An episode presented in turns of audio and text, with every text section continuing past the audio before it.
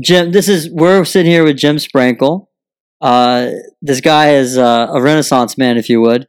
He's uh, played Major League Baseball with both the Dodgers, the Brooklyn Dodgers, that is, and the Cincinnati Reds. Mm-hmm. He got to hang out with the likes of uh, some major uh, characters, one including uh, Jackie Robinson. He, uh, do you have your uh, World Series ring on? I sure do. Oh, you never take that off. I love no, love I do. I take it off. Do you? and then Jim, after after you left baseball, he went into wood car- carving, and he's uh, very well known for his books and for his carvings and his for uh, his uh, level of conservation for all all things foul. That being said, no pun intended there. By the way, You mean foul, foul Foul. balls, foul birds, Hey, I like that. foul ball. mouths. there you go. No pun intended. Well, as you said, you know, uh, it's all about birds and baseball. So that being said, Jim, why don't you give us a little bit of background and tell us who you are and, and what you do and all that kind of stuff? All right. Uh, I grew up in Lafayette, Indiana, uh, not too far from the campus at Purdue.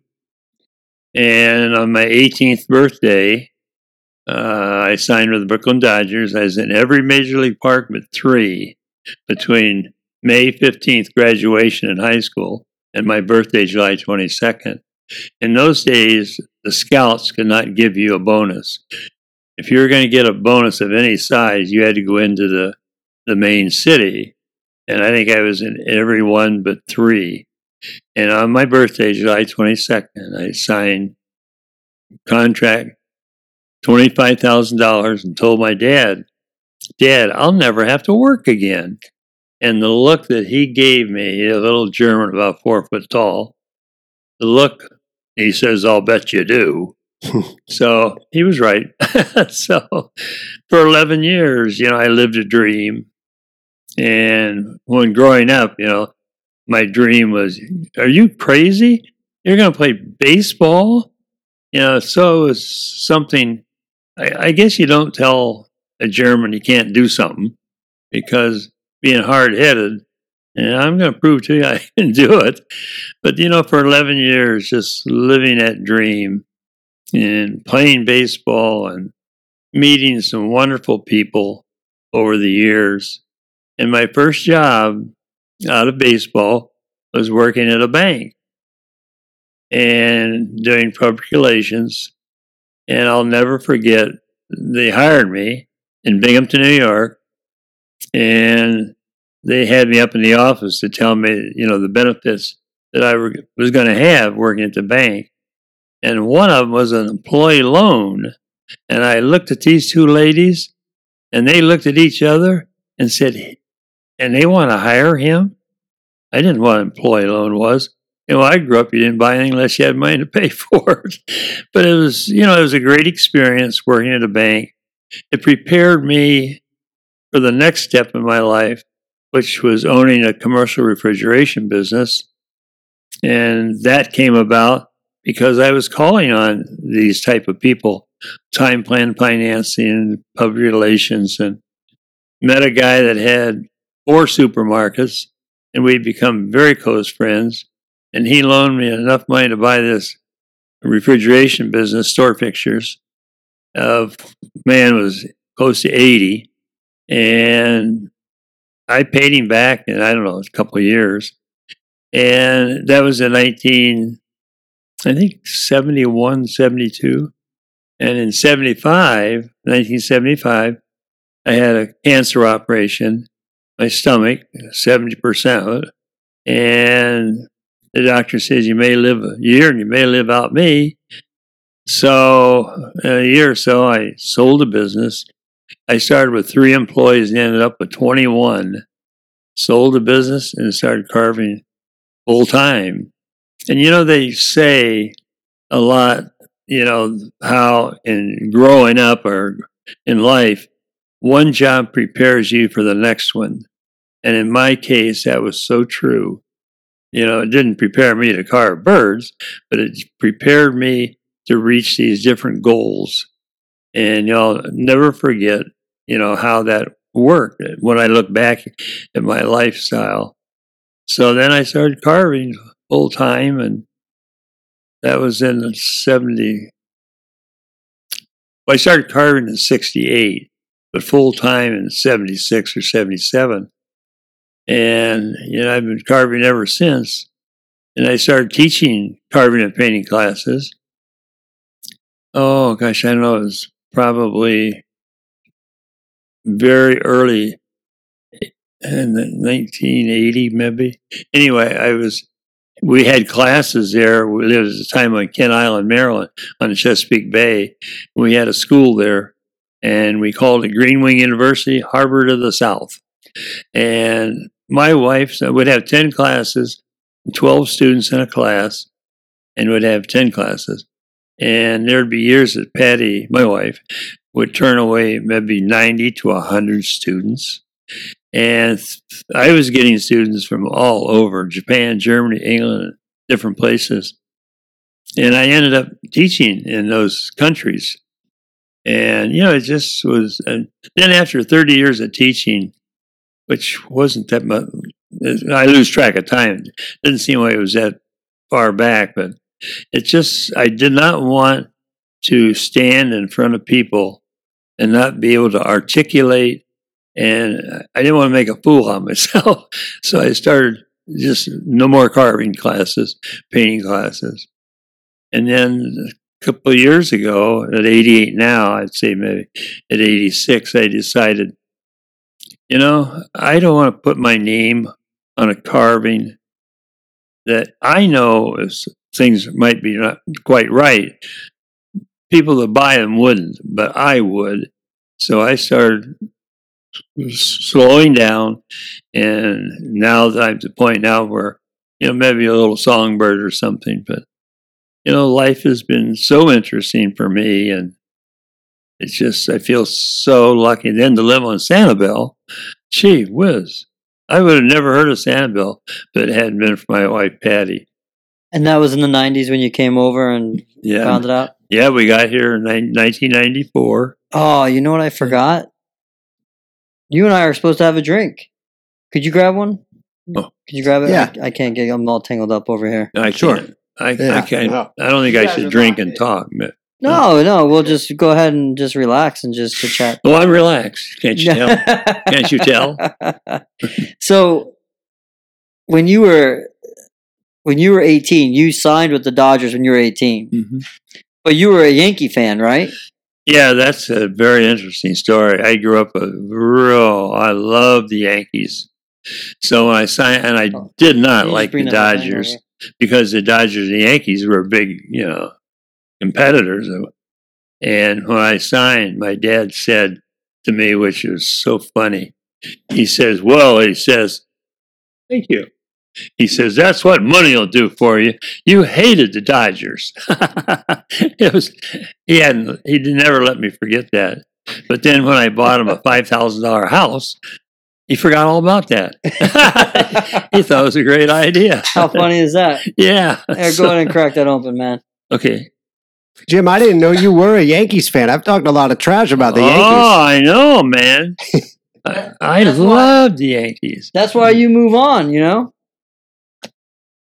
Mm, boy, when you start tastes good. talking about Aaron Judge and the Yankees and those boys in the pinstripes, Jim kind of moves on real quick and is like, "Well, do you know him?" I got a baseball next door signed by Aaron Judge, Oh yeah, Joe Oh, Caddy. do? the guy that started uh, Vinemark Bank, he gave it to me. He got it just recently.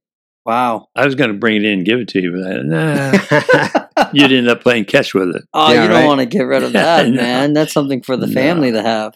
But you know, this uh, hurricane, when it came through, we had close to 300, a little over 300 baseballs and 280 some were individually signed by members of the Hall of Fame. Babe Ruth, Ty Cobb, Connie Mack, Lou Gehrig. I mean, we had prospective Hall of Famers, and of course, we had Jack Nicklaus, Arnold Palmer, Wayne Gretzky, LeBron James, and all kinds of other, you know, athletes. And of course, now they floated around in the house during the hurricane, and I may have 20, 30 of them left.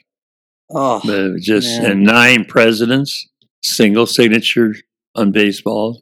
So you were able to salvage, you know, twenty to thirty of them. Yeah, How many but- do you think you had overall? Well, probably 340, Oh. 50. I heard that you had the largest autograph or baseball collection in the world. Oh, I don't know. I mean, that I don't know, but. Okay. That's what somebody So, told me. yeah, some other people have told me. You probably have the largest. Okay. There's a guy down in, I wish I could think of his name, in Naples that has the largest collection of sports memorabilia I've never. His whole big house, first level was nothing but uh, Hall of Fame players and uh, NFL football jerseys, all the winners, and whew, it was amazing. But he didn't have, you know, that many baseballs. But Oh, but to hear about those baseballs and some of them floating away in the Gulf, that's heartbreaking. well, they f- didn't get in the Gulf. They never got out of the house. They never got out of the house. No, but they did you save them? Did you were you able to grab and save them? No. No, they're ruined. No, our son and a couple of his friends came in a couple of days before we did. And just a couple of days after the flood. And, you know, they threw away a lot of stuff they probably shouldn't have. Oh, But the baseballs, once they get wet, and especially signatures that were quite old, some of them, you know, the ink probably then wasn't as strong as maybe today. I don't. But the the baseballs weren't worth keeping. But it just, you know, I I think, to be honest, twenty years ago it would have broken my heart. Today, you know, I can't take them north or south with me so I, I don't feel like it's the end of the world, but well, it's not. The important thing was that you got out and you didn't have to deal with that flooding, yeah, and that you and Patty are okay. yeah. And you know, as bad as it may sound, you were able to salvage a lot of the stuff that you still have. You know, Yes. even though you were flooded. So just thank God you're all right. You know, and Yeah. everything's fine. Yeah, Yeah. we still we're sitting here in your house. I'd like to point out we didn't mention earlier, but we came especially to you. And you still have the place, still have the house. we're very, very lucky. You know, you watch the news at night. There's people throughout the world don't have a place to sleep, eat.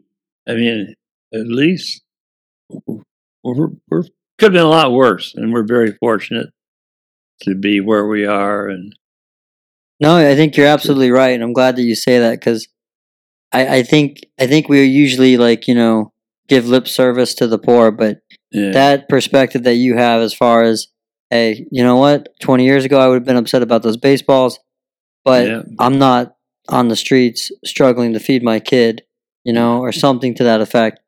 So I Yeah. appreciate your perspective, but let's talk a little bit more about baseball, and then I want to talk about the wood carving that you, you know, the, Okay. your whole life, if I can. Um, you started playing at 18. You signed the well, contract. signed. I started playing when I was in third grade. yeah. My dad thought that's crazy. I'm going to pitch the Yankees. He'd look at me. No, you're going to go to college. but the Dodgers got you first. Yeah, I was yeah. everywhere working out Pittsburgh and oh, That's cool. What an experience, though. You traveled the country yeah. playing oh, I baseball. know. I just hadn't been any farther than West Lafayette Yeah. growing up. Oh boy. And then, and then travel. the, one of the coolest things too is that not only being a part of the historical 55 World Series with the Brooklyn Dodgers, just the Brooklyn Dodgers in general, Yeah. you also got to hang out with some of the most historical hi- icons Yeah. Of, of the century of of In baseball history. life. Yeah. Yeah. Yeah. You want you want to talk a little bit about that and tell us any tell me as many stories about the Dodgers and the Jackie Robinson and and Weiss and all of them if you could. Well, the Jackie Robinson story would be hard for me to to repeat because the N word was used a lot and different things, and I cannot put into words what he went through. I mean, I was not around him that much, so I can only imagine. But the, short time that I would see him in spring training places, this man deserves all the credit for the way baseball is being played today. He he set stage, And I just, you know, his, I grew up in Lafayette, Indiana. We had three colored black Americans in our class. I didn't know there was any difference. I mean, then I go to spring training at Vero Beach and they couldn't eat with us in restaurants. They couldn't sleep with us, couldn't travel with us. We'd, in the minor leagues, uh, on a bus on a road trip, they'd take the white players, you know, the mo- hotel, motel, then they'd go across town with the one or two black athletes. They couldn't eat with us. Oh my gosh. I didn't grow up thinking like that. What about the rest of the players? Did anybody say, well, "What the hell's going on? Why can't they come and eat with it?" Did anybody, or was it pretty much, you know, we just kind of don't say A anything? few did, you know, but uh, most of the players from the South, you know, southern states, had been used to that. But you grow up up north, it was, a, I think, a little different culture because I just couldn't believe what I was going through. Just, Sure. just I mean, you were a Yankee after all, right? yeah. You know, the interesting thing, his biggest supporter was Pee Wee Reese. And Pee Wee was from Louisville. And, you know, you would think maybe it would have been someone from Wisconsin, Minnesota, or one of those places. But it was just interesting to me that but Roy Reese- Campanella was just one of the nicest people you would ever, ever want to meet. It never entered into race relationships or anything with him. He just was a wonderful, and he loved the young pitchers. He just had a heart spot for, for the young pitchers. Now, ooh, that's okay, Patty. that's okay.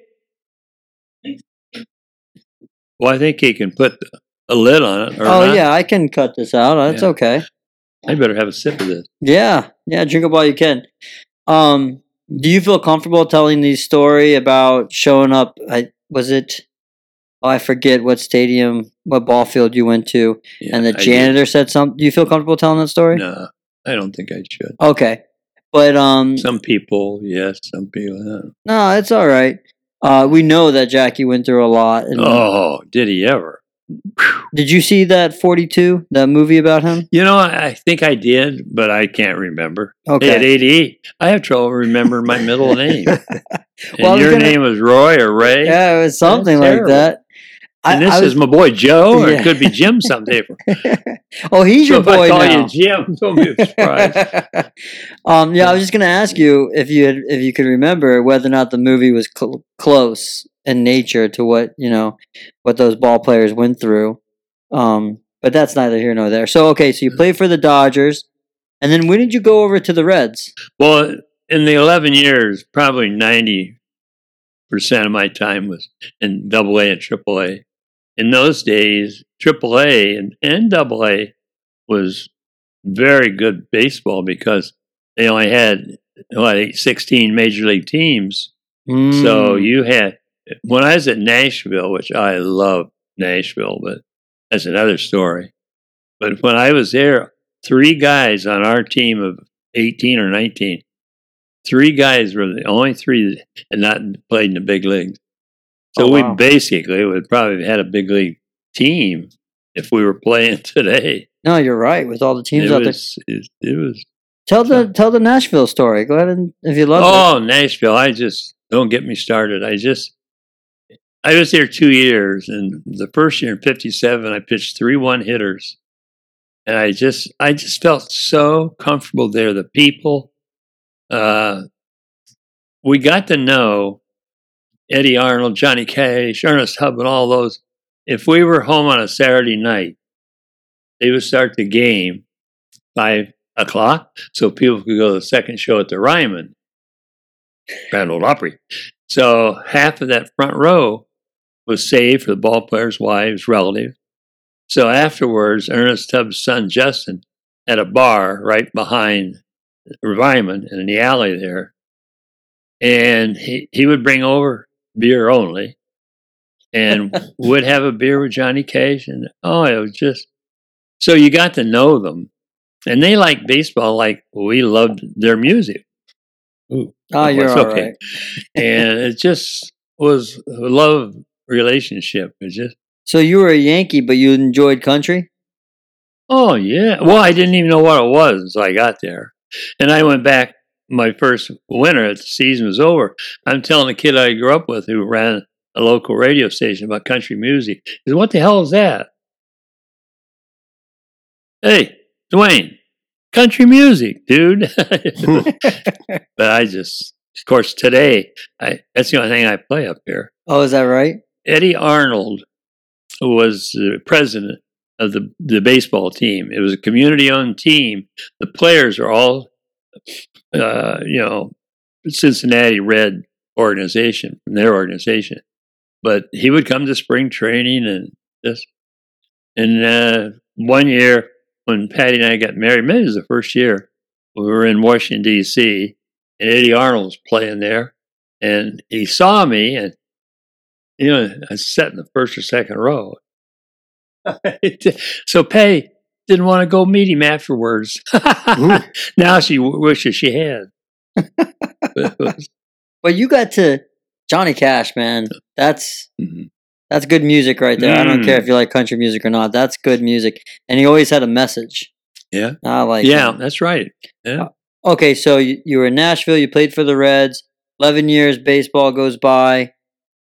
You find yourself out, and then you become you go into banking. Banking. That's now, my first- w- what is an employee loan? I I, I can The surmise. employee loan is when you want to buy a car, you go in, get the employee loan, and you make monthly payments. So I see. So they were going to get So- they they went to hire you, and then they gave, we're going to give Well, you an if I ever loan. wanted, you know, a public loan, or I'd get at a probably a low rate. I don't remember, but Oh, I sure. know what. Sure, and then you and then you started your own business. Yeah. Well, do you want to? uh What happened to that business? Is it still part of your family, or did you sell it? No, part of well, when I had to sell it because of cancer, and the doctor says you may live a year and you may outlive me. Sold the business and started carving full time. That What- was seventy six. What type of cancer did you have? Stomach cancer. Oh, you did. They took it out. Yeah. Oh boy. You know, if you have to have cancer, you're better off to have it today than yesterday because they're always coming up with new methods and things. yeah, Back you're in right. that- in those days, I don't know. I was damn lucky. Darn lucky. No, you can. Hey, you say whatever you want to say. You can say oh, damn oh, I shit. can't say whatever, what I want to say. Why? I'd be in trouble. Oh no, no one's gonna get you in trouble. if Oh, anybody's boy. gonna get us in My trouble, it's boy gonna be knows this what guy. I'm talking about. Remember, foul, foul birds, foul balls, and foul language. Uh, Everything I love today. that. I got to remember that line. You I'll to- forget it by supper time. foul balls, foul Birds. something, birds. Okay, and foul language. Whew. All I'd write that acceptable. Yeah, that's all. I So- might even yeah, go I ahead. say I could even say everything flies. we're going. We're going with puns now. That's what we're doing. Yeah, I remember her. Uh, in Nashville. No. You Now, know, would you moved go into into Birmingham, Memphis, Chattanooga, Atlanta, Little Rock, or uh, what's down close to Houston? I New Orleans, and we'd check into a, a hotel or something, and and the g- guy say, "Oh, uh, Mr. Jones, Mr. Smith, or we have a note here for you." It'd be a tomato, tomato. hot tomato, girl. Oh. Yeah. I, Mr. Brown, Jim, I went to school with you. Blah blah blah. Can we get together and have a drink? Yeah. I mean, it was just Wow. That doesn't sound too bad. Sounds like you were living like a rock star for a little bit. you're vulner- vulnerable Sure. today at my age. You don't have any other anybody telling you you got a tomato? You never heard that, had you? No, I never heard it either. Tomato, hot tomato. well, I, I mean, I know a hot tomato. I mean, I haven't heard that in a long time, though. but now it makes sense. So, what was your favorite place to be? Was it Nashville? Nashville by far. Really? Just uh, yeah, about three four years ago, they built a new baseball park. The park that they have is called Sulphur, Sulphur Dell, and you come in off the street level, and you went down into this ballpark. Well, the right field was 247 feet, but it had a screen that went up maybe 50 feet, and there was a bank about like this, where the right fielder stood about halfway up. It was, but it was a legend ballpark. I mean, oh. Anyway, they built a new park, and uh, they invited me to come up. This Patty went with, I think, I, I don't know if James went or not. I think it was just Patty and I. We were invited up, and I was to throw out the first ball. Strike? No, it was before the game. No, You know no, how yeah, they did throw you throw out- a strike? of course, it was a strike. Oh, yeah. No. What am I thinking? Of course. No, No. it wasn't.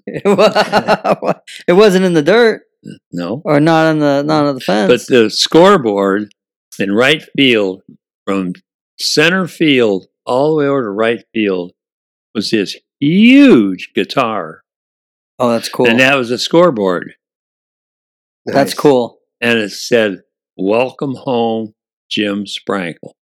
Oh, nice. Holy shit! I was just, whew, That's awesome. uh, That is, yeah. that but you take just- Nashville over Sanibel?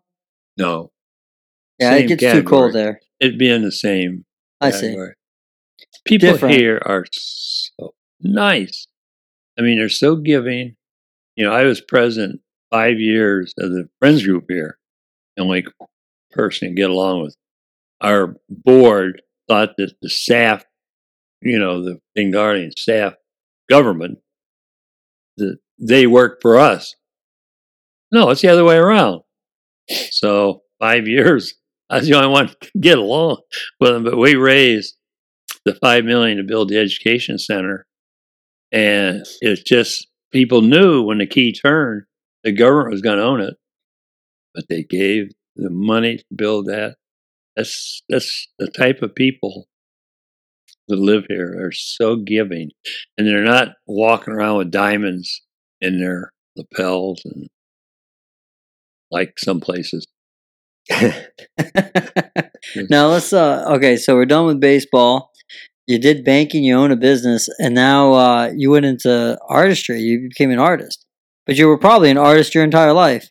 Why why birds? Why why did you start carving and getting into birds? You know, that's a good question. Uh, you know, I just, I guess, yeah, I don't know anything about animals. You know, squirrels or rabbits or whatever, pheasants, and waterfowl was something that was always something I found very interesting.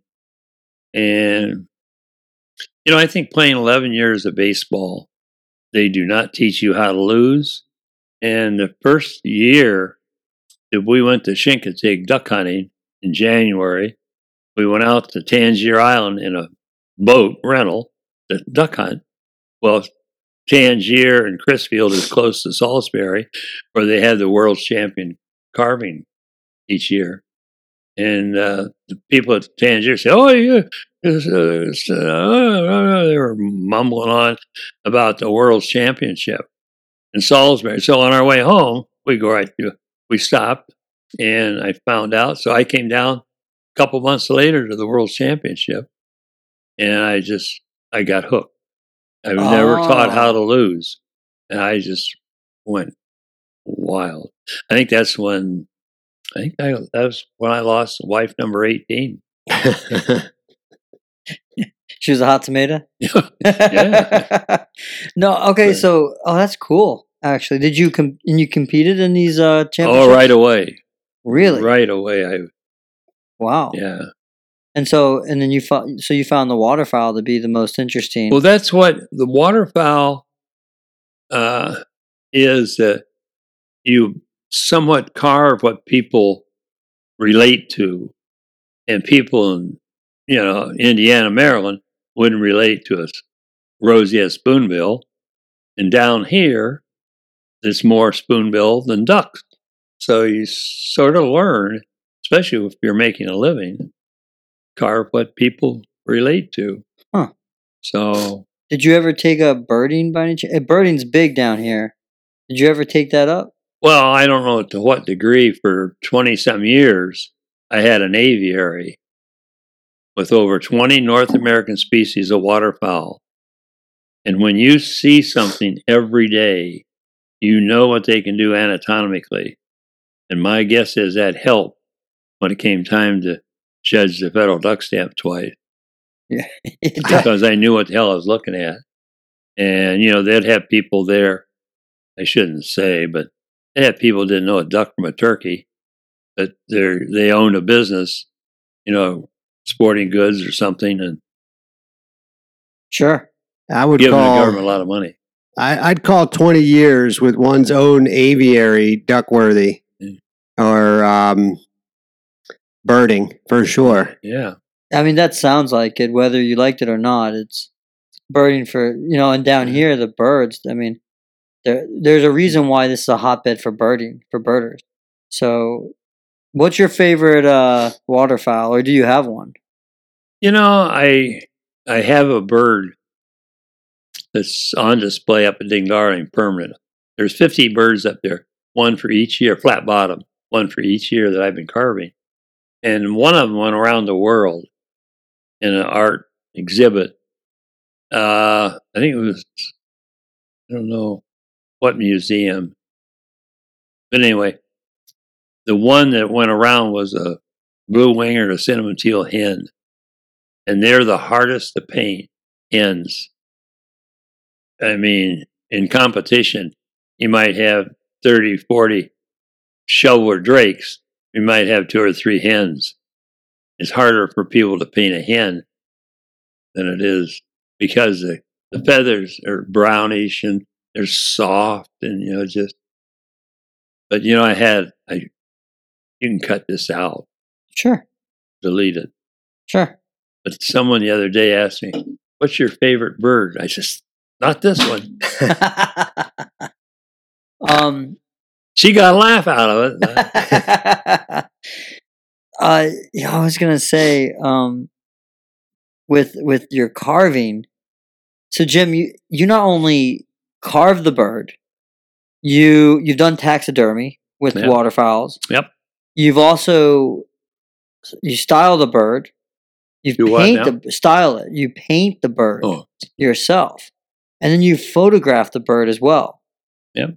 And then you've also published or had three books published. Yeah, we had three. They're here someplace. Then we had one book about like this, and it was patterns. You know, they were life size patterns. So you needed a bigger book, What- of course. What do you mean by patterns? Well, it's a side view and a top view that you have to have for a piece of wood.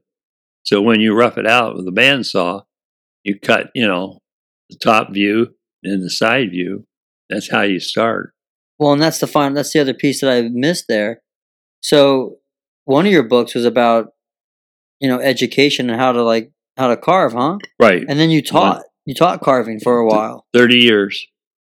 You find you probably found great joy in that too? I enjoyed teaching as much as I did the carving. And I think that the teaching came at the right time. We lived in Maryland. We built a house on Chesapeake Bay.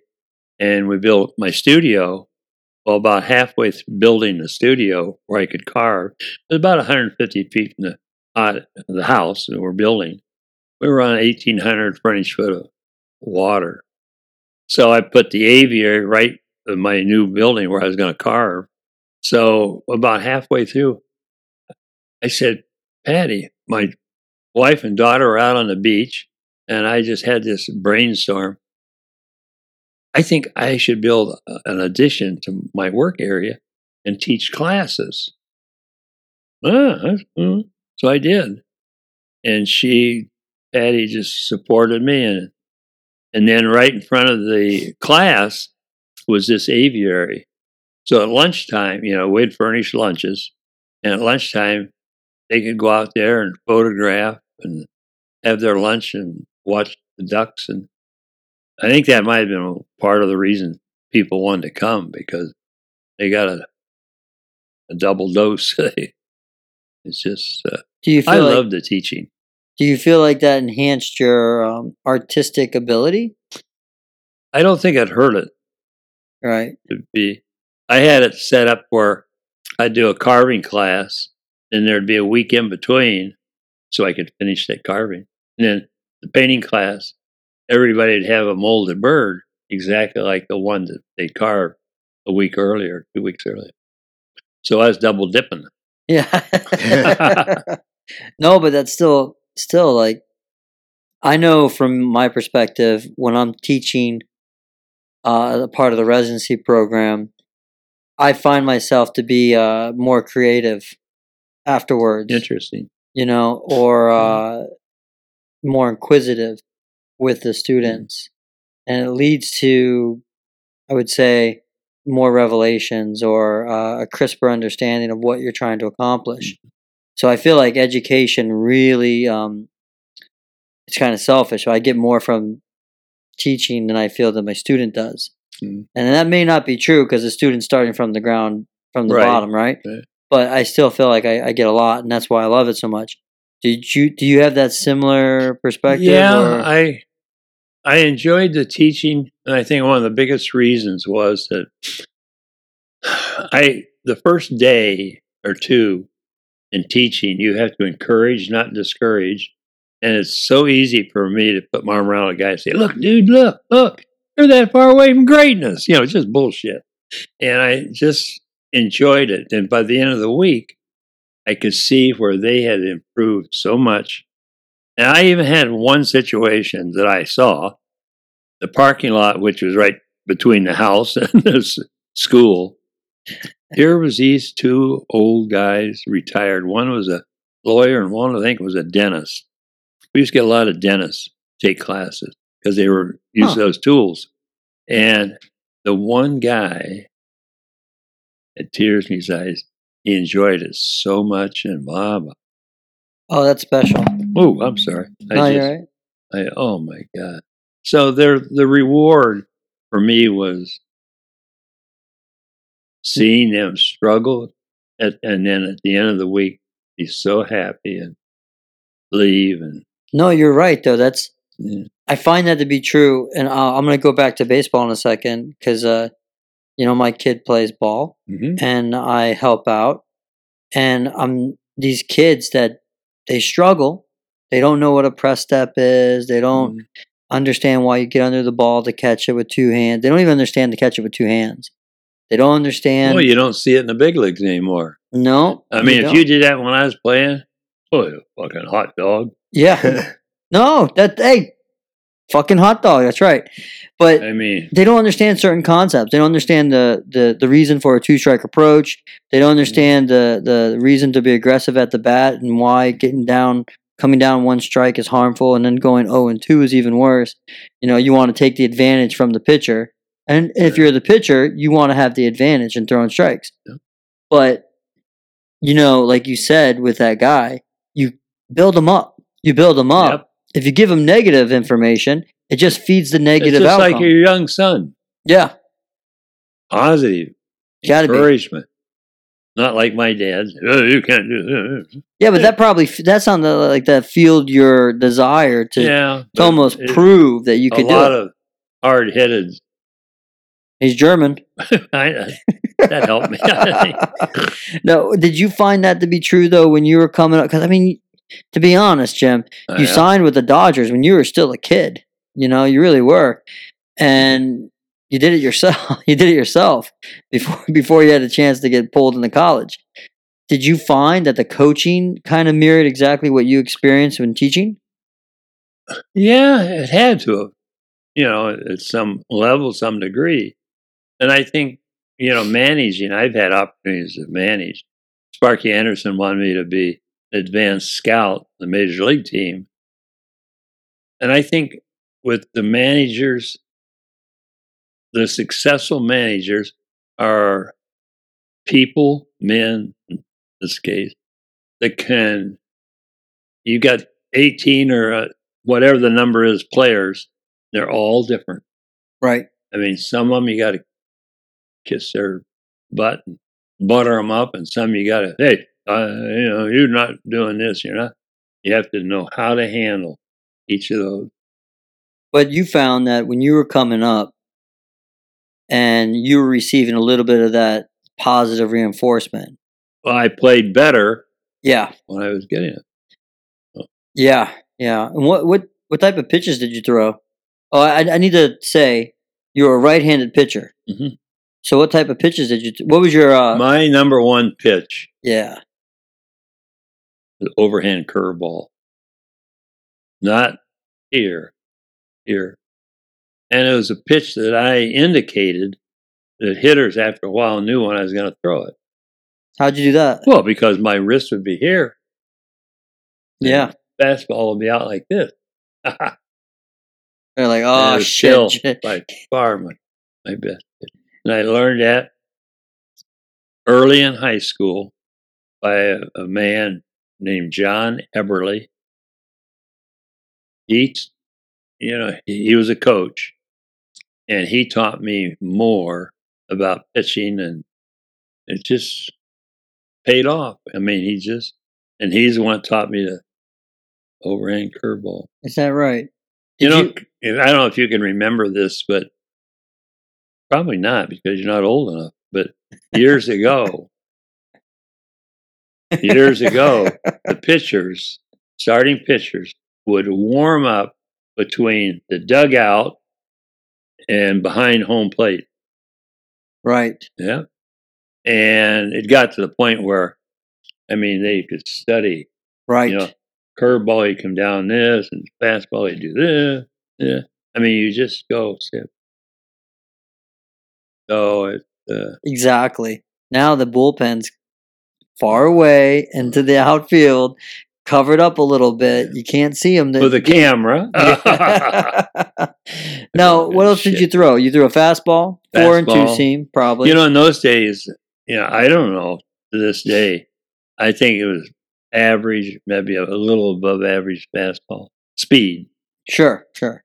But I think, you know, Johnny Pesky, who was played for the Red Sox, was manager one year in one of the minor league teams. I think it was in the Texas League. And he, says, you got to learn to throw a slider.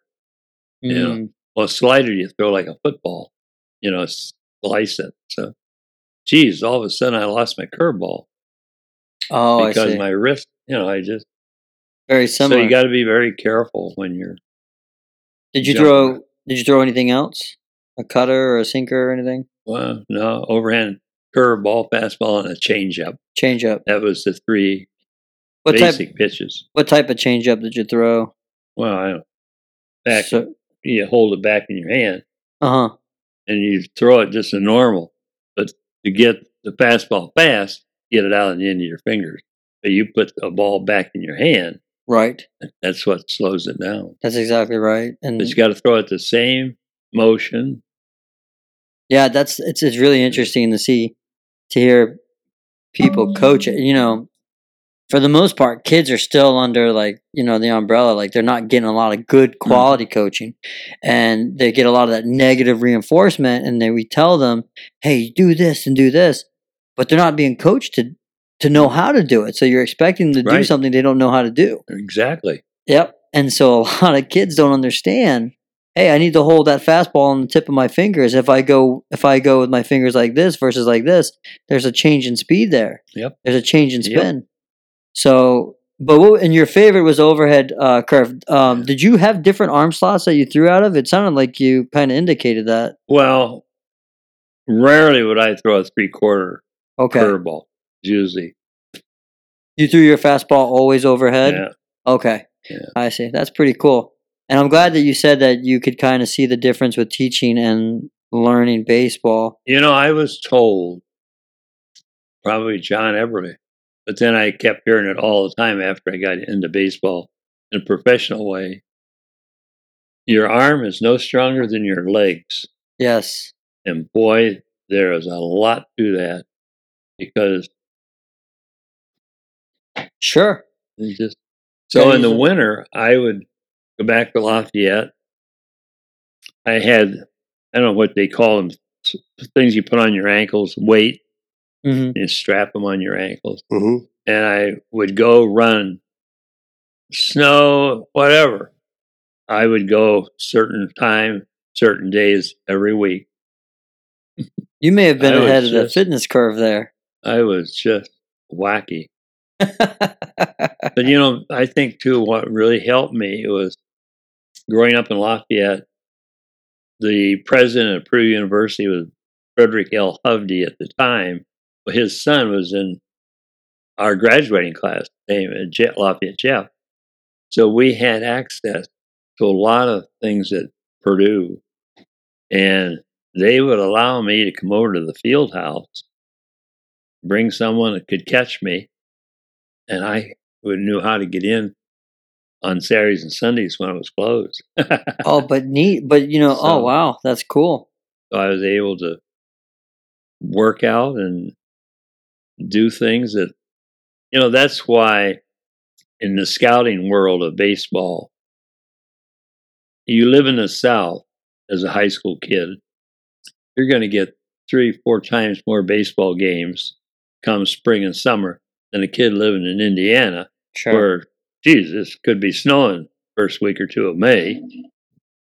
But do so you there's think a big difference. do you think that also helps that player though because he could save his arm for most of the year, whereas Oh, the southern sure. players, yeah. living in the South, absolutely. And I was I was uh watching a game last night, a college game, and they were talking about the the dying breed of your baseball scout because now it's all analytics. Yeah. I don't know on, nothing about yeah. Oh. It just it's just changing, it's just morphing. Baseball's more exciting than ever now because they shorten up the time and they change the rules. You can't sell enough tickets. It looks like the ratings. Well, or enough spiking. beer. If I own Yeah. a concession stand, Jesus, that's two innings, maybe the twenty minutes. yeah. That's a beer for most people. Another beer, maybe.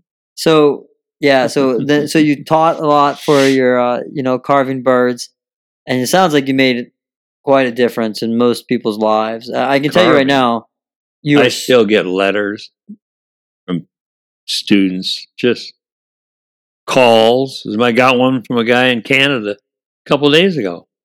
oh that's great. And you haven't taught in how long?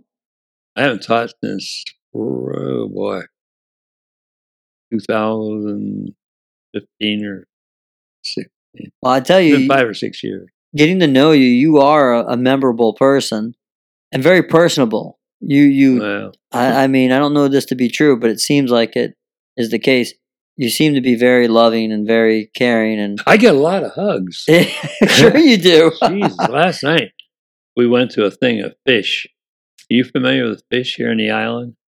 Uh, no, I haven't eaten over here in a long Oh, while. God.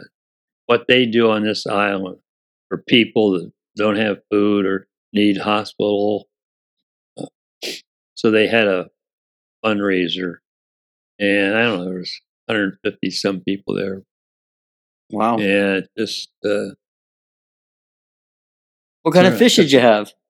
uh, salmon.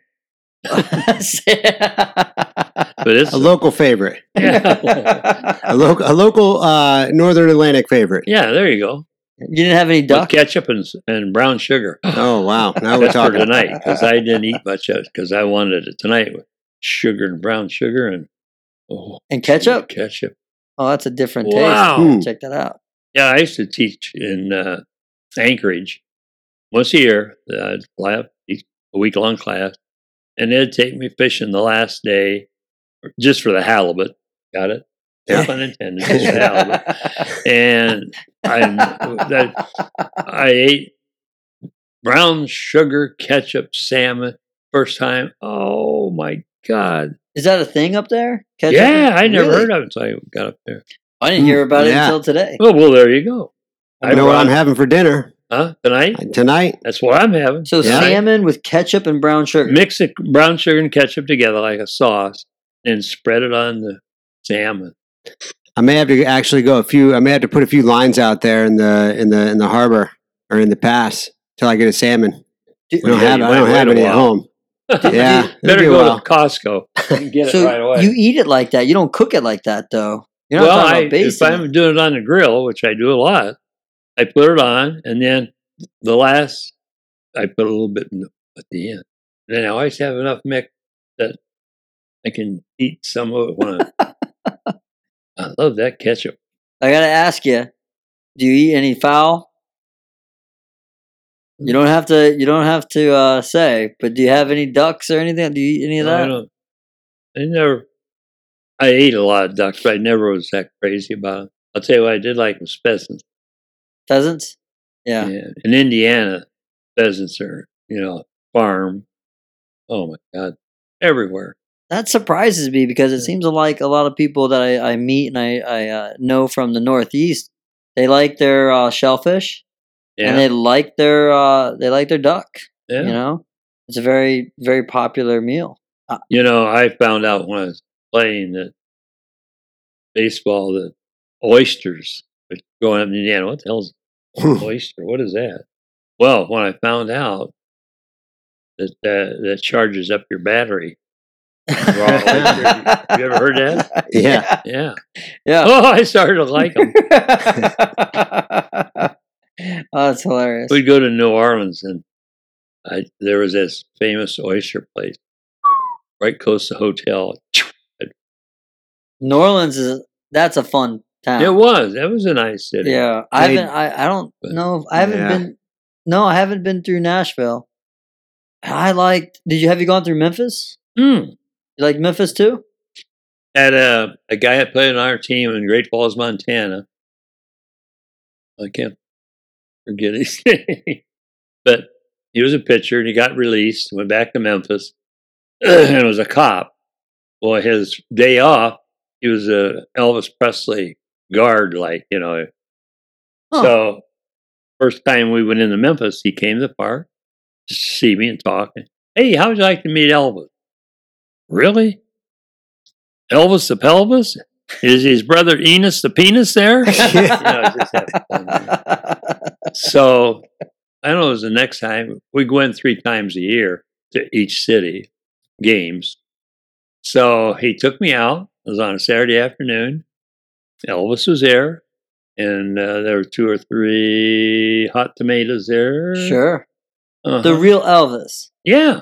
You got Yeah. to hang out and meet Johnny Cash. Oh, a lot of Ernest Tubb, wow, Hank Snow, all them folks. that's, why cool. I fell in love with that music. Sure. And there was an old lady. What's her name? Old enough to be my mother. Well, here's this kid, you know, at 21 or whatever, still peeing green. And the older guys in the club just busted my balls. It's this Grand Ole Opry lady, she played. Yeah. Very well known. I don't know who she was. But they tried to get me. She wanted a date, you know, go out with me. Oh. What? She's to be my grandma. No. Did you go? No, Oh. I never did. But I did do, do one mistake. There's a Maxwell House Mo- Hotel in downtown Nashville, very famous place. But they had a barber shop there. I'd never heard of a woman that cuts men's hair. No, Never heard of it. never heard of that either. So, oh, Jimmy, you gotta go. No. And I, well, finally, I did. I think it was the second year that I played in Nashville, 57 and 58. I went. Well, they, the older guys in the club, knew. So she is licking my ear. Was she a hot tomato? yeah, wasn't bad. And you passed? Yeah, I did. Yeah. Because uh, you know, I just go on on with crazy stories over the years. yeah, it sounds like it. Some of them I can't repeat. No, I understand. You, you now you're this accomplished wood carver, artist, if you will, educator, and you said earlier that you're slowing down. I don't. Oh, wh- why? Why? Why are you slowing down? At 88, I think it's like I'm tired of my boy Joe. I can't walk from here to that goddamn window. You think I've been walked a mile? Is that right? Well, I Uh-huh. got to do something about that. Boy, I I know. Is it just you just get tired? Yeah, you know my back. Yeah, I can sit here for hours and have no back pain whatsoever. Right now, I don't even know I have a back problem. Yeah, Get well, up and walk the TV. that's a comfortable couch for sure. But well, Tell me about it's it. a shame. So you slowed down on the carving because of it? Well, just- I think that's had a lot to do with it. is that right? I don't want my name on a piece of crap. oh yeah. and I I know what I'm doing is right or wrong, or most people that would buy the carving wouldn't know. I know, and I don't want my name on something. I see. you know, to- I can understand that. I mean, I you care about what you do. So, what's the next chapter for you? What do you intend? Uh, do you do? Are you going to publish another book? Are No, you going no. to? What do you have? Any we did plans? five videotapes back when we were doing books and tape, and we had our own paintbrushes made in Germany. You know, to my spec, spec feathers, and do different things. Wow. but I just I'm enjoying life to some extent. I'm very depressed most of the time, but Why? I think one of the big things is when you've been active your whole life Yeah. and all of a sudden you can't do squat, you know, and my wife, bless her heart, she is busting her butt doing things that I normally would do. And I feel like a jerk And is that because it's hard to because I can't do because you can't move around, or No, I can't lift says who? any- anything heavy. Why? My back. Yeah, but you got to condition it. Oh, let me tell you, I've had so many operations. Yeah. I've got a knot on my back. I don't know if I ever had you feel that knot. It must stick out out that far in my back. Just a knot of tissue. I don't know what it is. No, it's too hard. It feels like a bone. Is that right? I don't know. I I, had an operation about a year ago, maybe two. Now I lose track of time. In December, and it was supposed to be a repair job. Blah blah blah.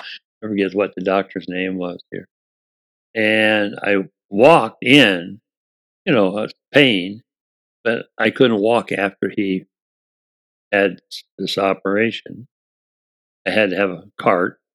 So then, about a month and a half later, I had another surgeon do an operation, and it made it even worse.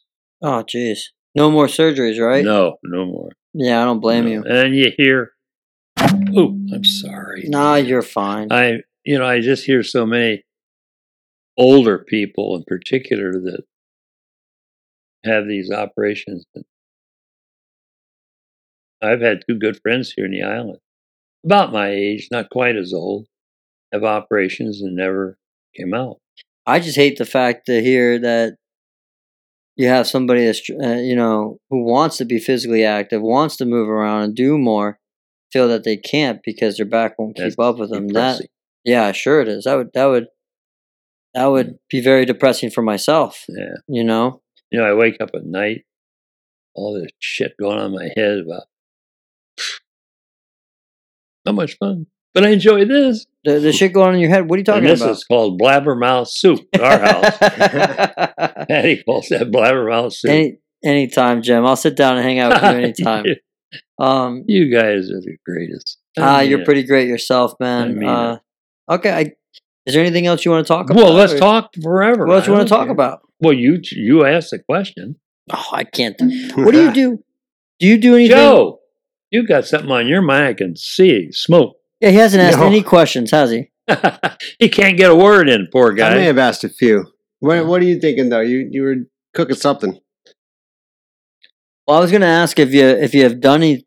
Like, I know you're very receptive to children coming over to Ding Darling, learning about birds and fowls and education. Do you do anything else with the youth at all? Youth? No, not No. now. This age. They have a at Ding Darling. It's called Whoa, Wildlife on Wheels. It goes all over the state.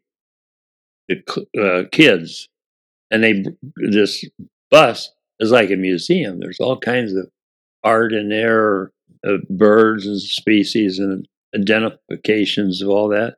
And that's the Ding Darling Wildlife Society sponsors that. And, you know, I'm, well, not anymore, but president five years and was very active. And I still enjoy going over. Not that I deal with the kids, but there's people coming in all the time. Where where is uh, is Jim here? This past week on Tuesday, I had a couple come in from Wisconsin to meet me. They give you a hug. Uh, she did at the end. Yeah. All right. You got any questions over there, big guy?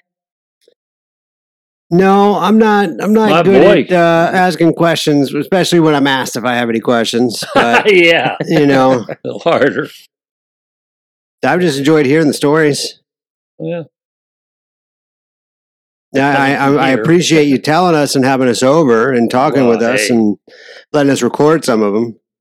I, I know we we've known you for quite a while and talked quite a few times. but not and- like this. Not not like this, not quite. no, but that's why we wanted to do it because we knew we knew what gold it was, what gold you had to share. Uh, we like to uh, share with the world information on uh, nutrition and health, physical health, and then we like to on the side we like to interview people that we find to be very interesting people that have a lot to offer to the world, and in doing so, we're hoping to like build a following of listeners that are interested in our conversation, our interviews, that um, could potentially monetize the uh, the podcast. And our intention is to donate that money to um, cystic fibrosis, oh, muscular dystrophy association, and spinal muscular atrophy to help further along the research and treatment and the provisions of children in need. So that was, that was the That's whole purpose of this. You didn't know that, did you? no And look what you're contributing now. bullshit. no, no, you're a big, you're a big uh, uh, part of what we're trying to accomplish, and I, I'm so grateful that you know to have you around and to be able to sit down and chat and you know shoot the shit with you a little bit. You know, for me, now that you brought that up, a couple years ago, I got a letter from the lady who's sort of head of the society. And I had given two million three hundred some thousand dollars to Ding Darling and auction items and different things. And it makes me feel good that I was able to do that and help the kids that come in there or whatever they want to do with the money. I don't care. It's going to go to a worthy cause. And I know what you're saying. It just makes you feel good. I just love the when these little kids come in into Ding Darling with their parents and they see the bird collection in the cars. And the little kids come over all excited. Yeah, You know, they want their picture taken with me. And oh, it just makes you feel. They have at no my age, it idea. makes you feel. They have no idea who you who you are and what you've done in your life, Mm. but they know that you're dealing with birds, and they love the shit Yeah, out of you. bird. and they just want to hang out with you a little bit, Yeah. listen to you, and learn about birds. Yeah. And that, like, think about that change you're making when that little kid, you know, Yeah. it's that's that's heartwarming. I'll tell you when he left, I, and the lady that volunteered, are you gonna cry? no, it just he was so excited. But this lady, this Tuesday this week, she just brought the worst out in me. Is that right? Oh, I was, you know, jokingly, Yeah. and we were talking about Willie, and finally dawned on her who Willie was. Of course, the lady that volunteers with me, she had never heard that, of course. oh, you know, he's 88 years old, you know. you get a Yeah. pass for that? You get a pass for being 88? Is that what you're saying? No, I'm 88 now. I'll be 89 in July. No, I know. You saying that you get a pass for that? No. you know, at my age, you can say a lot that you may not be able to say at your age. Is that right? Yes. You know, stupidity. eh. No, no, no, no. You're, you're too humble. You're trying to play that off. I know you're smarter than that. Yeah, barely. Barely. Oh man, no. And But- by the way, this is the first time we've been out here since the hurricane. Oh, is and Sanibel? Yeah, I, I knew it was bad, but I didn't know it was this Oh, bad. I you mean, go up West Gulf, you can't believe it. all those big hotels or motels or whatever the hell they were, apartments. You, you could look right through them. They're stripped on the inside, no doors, no windows, all blown out. Yeah, we took a little drive down Periwinkle, uh, looking for looking for a shop to buy some beer, and I'm like, yeah, there there was a store down this way, but not anymore. There's a lot of them are for sale. Yeah. In. Yeah, we saw just so many buildings that were empty, gutted. Yeah. See, like you said, you see right through them. And Yeah. it says it's kind of dead out here. I'm like, well, yeah, everything's closed. Yeah. well, at the same time, that's what I mean. Yeah, it's quiet. It's quieter out here. But you know, the water, I, I don't know what it is, but I feel like the water is beautiful right now. Yeah. The environment, I mean, terrible, terrible storm to have to like go through and just like survive. But, you know, it may have like helped restore some of the environment a little Yeah. bit. I don't know. Do you think the water looks better? Does it look more clear than it was before the storm came? I don't know about Okay. It. looks pretty good now. I mean, Looks good now, yeah. yeah. looks great. And we were talking about the grass flats and the water coming back, which, you know, like we said, this is a huge area for birding. So, Oh, yeah. and it's not just birding, but you got a lot of fish and wildlife that come through here. And we were just wondering, oh, is this storm? It slows the level of progression and development in this area down. Is that going to allow the environment to recover? And would the fish, the trout, come back? Would, would the fish come back and the birds I come back? today, recently, that the guides are doing very well. Fishing guides. Is that right? Yeah. I bet they are. Yeah, yesterday morning, well, I was coming over to PT, went up over the causeway here, and there must have been six, seven boats, fishing boats, guides, right off to the right. Mm-hmm. Well, it is April. It's tarpon tarpon season Starts now. starting up. Yeah, so they're probably under there trying to get some uh, some of the tarpon or But the water, the water looks great. But the little side islands are devastated. You could see the devastation from the hurricane from that. At the same time, though, we're we intend to. I'm going to reach out to Captains of Clean Water and see if I can't get somebody on and uh, talk about the water quality and the sugar companies, you know, uh, responsibility and the backflow of the Okeechobee into the Gulf, and thus the pollution and loss of the grasslands in the water that have decimated, you know, the fish population. And if you th- if you think it's just the fish, it's beyond that. You know, we've got mussels here. We've Yeah. got you know we got birds that come here. We got a lot of quite a, quite a lot of exotic birds that come through here, which is why it's a birding destination. Um, so I'd be interested to have somebody, and, and I'd like to find a whistleblower to come out and talk about You know, I that a was bit. just wondering, someone at Ding Darling might be of interest to talk to. You let me know. Yeah, let me see who the biologist. Yeah. Oh, that would be a great person to talk to. Actually, that's a great idea. The other thing we want to do is bring on a, um, an uh oh gosh, an archaeologist. That's right, archaeologist to discuss the uh, the Calusa Indians Oh, and their civilization and also their departure. Like, kind of, from what we know of, kind of, the- you know, some of them were captured during the Spanish American uh, War and, you know, taken to uh, Cuba and the other Caribbean islands, and some of them migrated north. But we really, other than that, we really don't understand what happened to them in, entirely. you know, you can use my name if you like. Uh, Eric Lindblad. Eric Lindblad was the head of SCCF for a long time, and he since retired a couple years ago, or decided, you know, he would be the perfect guy to talk. Is that right about the Calusa Indians? Well, that I'm not. I I would. I'll reach out to him. He might be. We'll talk to him about. I'll throw your name around. Hey, I'm gonna throw your name around at some restaurants tonight when I go to eat get a steak. I'm gonna see if that gives me a discount.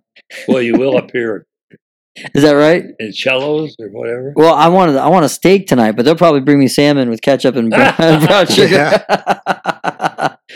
uh, Okay, I think that's it for today. I think we're Oh, pretty good. Geez, don't leave. Yeah. No, I don't. We don't have to leave. I'm just going to shut down. Um, got anything? Well, just thank you everybody for listening. remember um, that we do have links posted up for for the Patreon donations, where we will be uh, donating to the Cystic Fibrosis Foundation as well as the Spinal Muscular Atrophy Foundation and Muscular Dystrophy.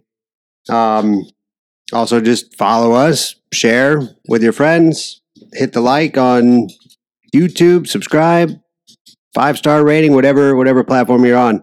Um, help us out by by doing those things that help out these types of shows. I'll be happy. Jim, thank you very much for hanging out with us. Yeah. I Thank you, appreciate it. Enjoy it. Yeah. Well, let's go get You know, some when meat. you talk to those wooden birds, they've never talked. To me. Yeah, That's right. great. Uh, it's surprising. I get a chance to talk. We'll like talk. Coming into PT. Yes. Holy shit, I love it. I talk to people in the waiting room there. I knew it. I knew it. You're a people person. I can't right. help it. Well, thank you, everybody. Take it easy.